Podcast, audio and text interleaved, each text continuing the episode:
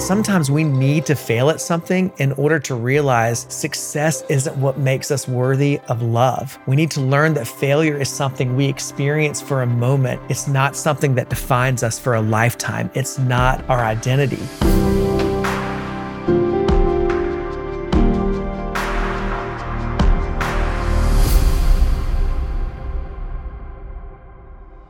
Welcome to Dreamers and Disciples. Now, I've got a confession to make to start our episode today. I failed this year, and I hope you did too. Now, I know you'd much rather hear about where I failed this year, but let's focus on you. And I mean this in the best way possible. I hope you failed this year. You heard that right. I hope you failed. And I want you to sit in that tension for just a second because I imagine your first question is, You can't tell me whether or not I failed. And then your second question is, Well, what did I fail at? Now, I'm not saying I hope this year was a failure, but I do believe that for this to have been a successful year, you needed to fail at something, at least fail in the right way. Now, let me assure you, this isn't an attempt to bring you down in the episode today. Quite the opposite, actually. I'm also not talking about really important things like your marriage. I want you to succeed at that. But I do believe there needs to be a certain amount a failure in your life to be healthy. There need to be parts of your life where you're experiencing some level of things not going according to plan. So I want to help you today reflect on what you've experienced this year. And as you do, I want to share some ways that you can redefine failure because not only will this help you have a better narrative of the last year, I believe it can help set you free to live more courageously going forward. The reason I'm talking about this with you at all is because I've been reflecting on what it means to fail. I've been trying to evaluate some of my own failures and things that I've started this year or things that I've tried. And honestly, it's something that I've always been afraid of. I've been afraid of failure. I would get so scared about what would happen if I made a wrong decision or if I fell flat on my face after taking a risk. I'd be consumed with questions like, what would other people think? What would I think about myself? And because of that, there have been times that the need for certainty, security, and if I'm being honest, my own pride have kept me playing it safe or kept me living for the opinions of others and feeling stuck. But over the last two years, I've taken some of the biggest risks of my life in my attempts to follow God and where He's leading our family. And sometimes I felt really confident that it was God leading me. And then other times I felt like maybe 51% sure that it was the Lord. And even some of the things that I was really confident that God was leading me to do, they didn't work out the way I thought they would. In fact, I was telling someone the other day that this year I think I've succeeded at maybe half the new initiatives, programs, or products that I've launched. So that's a 50% success rate, which, if you're doing the math right, means I failed at 50% of the things that I've tried. And that kind of math used to keep me paralyzed. But what it also did was keep me from experiencing the joy of the 50% of the things that did go well, of the new dreams that did work. So as I reflect on this last year, it's actually been a really great year because I'm learning that it's okay to fail, that fear of failure keeps you stuck, but overcoming that fear gets you moving forward. I love the good news of Proverbs 24, verse 16, that says, For though the righteous fall seven times, they rise again. We're going to fall. We're going to have missteps. We're going to make wrong decisions. But the righteous, those who depend on the Lord, that keep moving forward, will rise again by his grace. So, for the short time that we have left, I want to give you five ways that failure can actually be a gift. And make sure you listen all the way to number five because that's the one that I'm currently wrestling with, that I'm currently learning. But all five of these are why I can confidently say, I hope you failed at something this year. But before we get into all that, I want to let you know if there's a dream in your heart that you want to step into, but maybe you're paralyzed because you're afraid you're going to fail, I want to invite you to download my free prayer guide called Discover God's Dream for Your Life 10 questions to clarify where God is leading and how to take the next step. And you can get that free download at wadejoye.com slash 10 questions. That's the number 10. wadejoye.com slash 10 questions.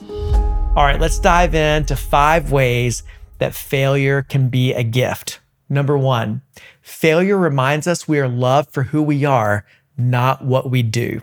I remember praying one day as I was in the process of letting go being a worship leader, and in many ways believing I'd failed at that dream. And I heard God whisper to me as I was praying. I felt like the Lord said, Wade, if you never lead worship again, I would still love you just as much as I do right now. And I realized in that moment that I'd put so much of my worth and my value in what I did, even though I taught people for years that that's not where your value comes from.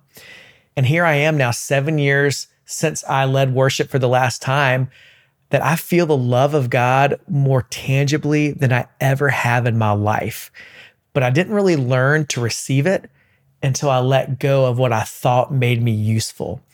In fact, God drove this point home for me in February of 2022 when I spent several days at a monastery in South Carolina, which I talk about in two episodes that I'll link in the show notes.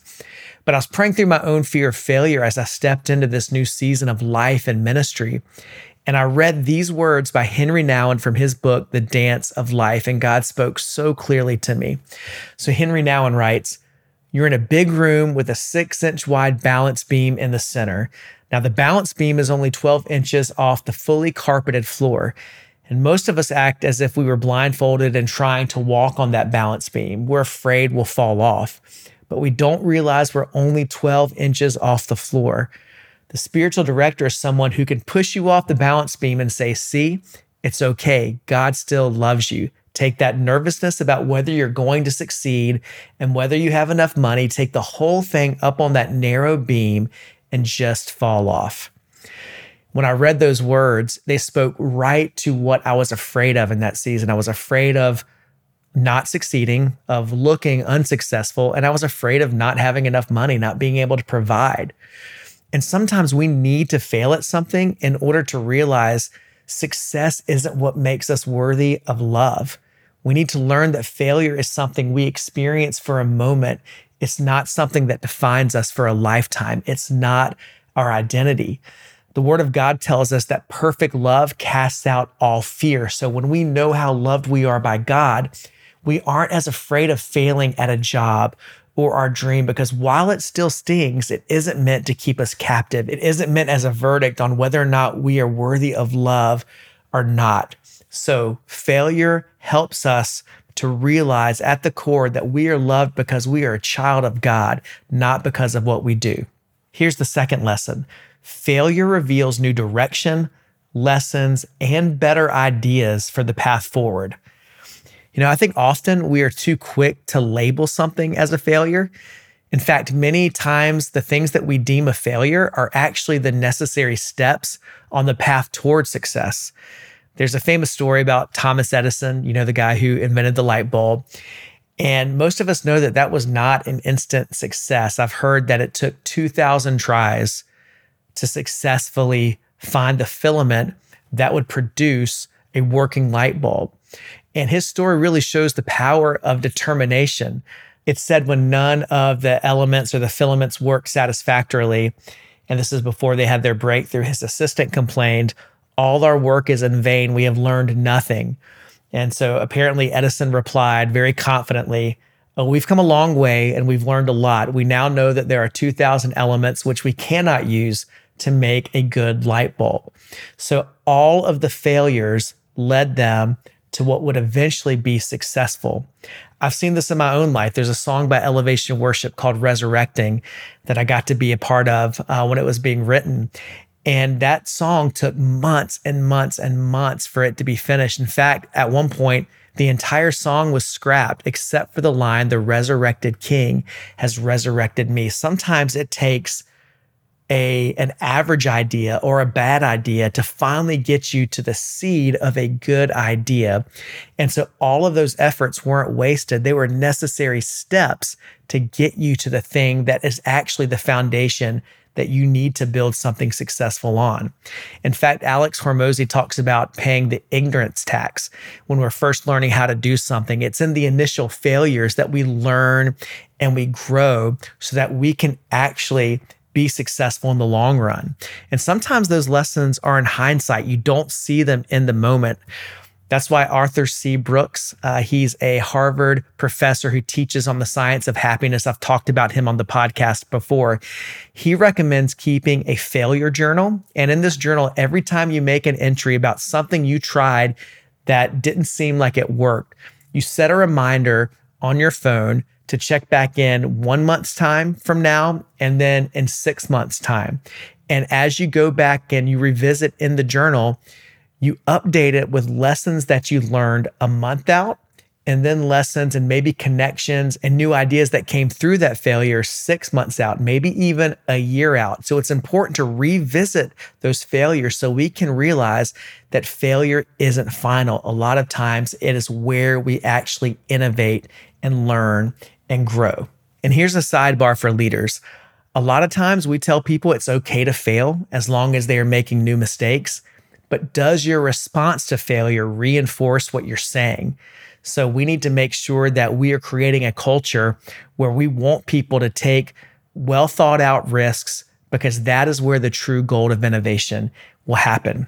All right, number three, failure releases us from the idol of image management and performance. See, so much of the growth that we experience in life comes through what doesn't look like success. Pruning looks like going backward, not going forward. Letting go of a dream in the face of a no often looks like accepting defeat. Saying yes to what God has for you often doesn't make sense to the world. That's why Jesus says in John chapter 12, verses 24 through 26, Very truly I tell you, unless a kernel of wheat falls to the ground and dies, it remains only a single seed. But if it dies, it produces many seeds. Anyone who loves their life will lose it, while anyone who hates their life in this world will keep it for eternal life. You see, Jesus says here that often what looks like a death, what looks like a setback, is actually the seed for growth. It's the seed for impact. Jesus going to the cross looked like failure to the world around him because people did not realize that there was a resurrection that was to come three days later. See, what the world says success is and what God says it is often look completely different. So don't take a failure at face value. I have learned so much about my pride and my ego and my need for people to approve of me through the times that I've fallen flat on my face, I've realized that I've wasted so much time and energy trying to be someone I'm not or trying to live for the approval of others. So, laying down your picture perfect image actually is what God uses to impact people because you might can impress someone from far away, but you impact people when you open up your weaknesses, up close. So when we stop trying to be impressive, that's when we actually can make a difference in the lives of others and form deeper, lasting, meaningful connections. So sometimes God allows us to walk through failure to help us release that tight grip we have on our image and on our ego and how we're perceived, and to realize the fact that we are not defined by those successes or by those failures. And in fact, we don't even get to determine what is and isn't successful for eternity because what might look like a failure now, God is going to use to have a dramatic impact in the lives of other people. You do not know what is going to be written in your story beyond this chapter. So don't hastily or too quickly label something as a failure. Number four, failure reinforces the values of steadfastness and persistence. Winston Churchill said that success is not final, failure is not fatal. It is the courage to continue that counts. One of the points that I make in my book, This Dream is Not for You, is that we are called to consistency as followers of Jesus. We're called to be faithful in our commitments and to be faithful to our word, to stand our ground even when it's tough. Galatians chapter 6 verse 9 puts it bluntly. It says, "Let us not become weary in doing good, for at the proper time we will reap a harvest if we do not give up." And then Romans chapter 5 verses 3 through 4 says, "Suffering produces perseverance, perseverance character, and character hope." So my word for you today is don't give up too soon. Don't let these momentary failures, these small setbacks take you off the course and keep you from running your race. See, the path of obedience and faithfulness to Jesus is rarely the path of least resistance. Remaining steadfast even in failure, can serve to actually toughen us up, to deepen our character, to grow us in our perseverance. So we need to continue to run the race marked out for us, even when we stumble, even when we fall. Remember, the righteous get up no matter how many times they fall. And one of the things that we learn through steadfastness, through perseverance, is humility. And that's my final point is that failure reinforces humility. Proverbs 3 5 through 6 says to trust in the Lord with all your heart and lean not on your own understanding. In all your ways, submit to him, and he will make your path straight. Even when I'm following God in faith, a lot of times, if I'm honest, it can feel like I'm just guessing, like I'm just kind of feeling my way around a dark room. I think this is you, God, but I'm not sure. It's not making sense. And in my own understanding, I get it wrong a lot. And even when I'm trying to trust God, and lean not on my own understanding. I don't always get it right, but I'm realizing that I can't outfail God's ability to guide me and bless me. I want to make sure you get that because it's true for you too. You can't outfail God's ability to guide you and bless you. I think God would rather me seek him and take a wrong step than play it safe and never try to obey him. The grace of God covers my mistakes. It covers your mistakes. God's plans for my life and his world are far beyond my ability to mess it up. See, if I believe that God is a rewarder of those who seek him, like the scriptures tell us, and I'm trying my best to seek God and to seek the counsel of others and make wise decisions, even if I get it wrong, I believe the Holy Spirit will still get me where I need to go and will still work in me and through me. Now, the key part is to actually make wise decisions, to seek counsel, to humble yourself before God and others. We need to seek God's direction diligently. I'm not advocating reckless and careless risk, but I am advocating choosing faith over comfort and safety and complacency. And let me add this. I used to think when I failed that everyone noticed, like everyone was paying attention to every little detail of my life, which is very, very prideful. But we all live this way. We all have a very me centered view of the world. And I was telling a mentor uh, this year that I was canceling a program that I launched because it didn't go well. It didn't really live up to my expectations. But I was afraid to cancel it because I was afraid people would notice and think I failed. And his response was humbling, but also very freeing. He said, Wade, no one is paying attention and no one cares. They're too worried about themselves. So we have to learn to humble ourselves before God and then humble ourselves before others and then walk with humility and realize that not as many people are paying attention to your life as you think. As long as I can make decisions that I believe honor God to the best of my ability and are honoring to my wife and to my children and the people that are closest to me, then my conscience is clear. So simply put, do your best and then trust God. For Psalm 127 says, Unless the Lord builds the house, the builders labor in vain. Unless the Lord watches over the city, the guards stand watch in vain. In vain you rise early and stay up late, toiling for food to eat, for he grants sleep to those he loves. I believe God wants us to trust him, to work hard, and then to rest well, not getting so bent out of shape over outcomes but to do our best and to trust Him with the outcomes. We control what we bring to it, God controls what He does with it. So, to recap, here's why you shouldn't be so afraid of failure. In fact, here's where you can actually get a gift from failure. So, don't be afraid of it anymore because failure reminds us that we are loved for who we are, not what we do. Failure reveals new direction, lessons, and better ideas for the path forward. Failure releases us from the idol of image management and performance. Failure reinforces the values of steadfastness and persistence. And failure reinforces humility. Now, if this has helped you, let me know in the comments which of these resonated with you the most. I'd love to know how the Lord was speaking to you through this and maybe what you're going to do in response.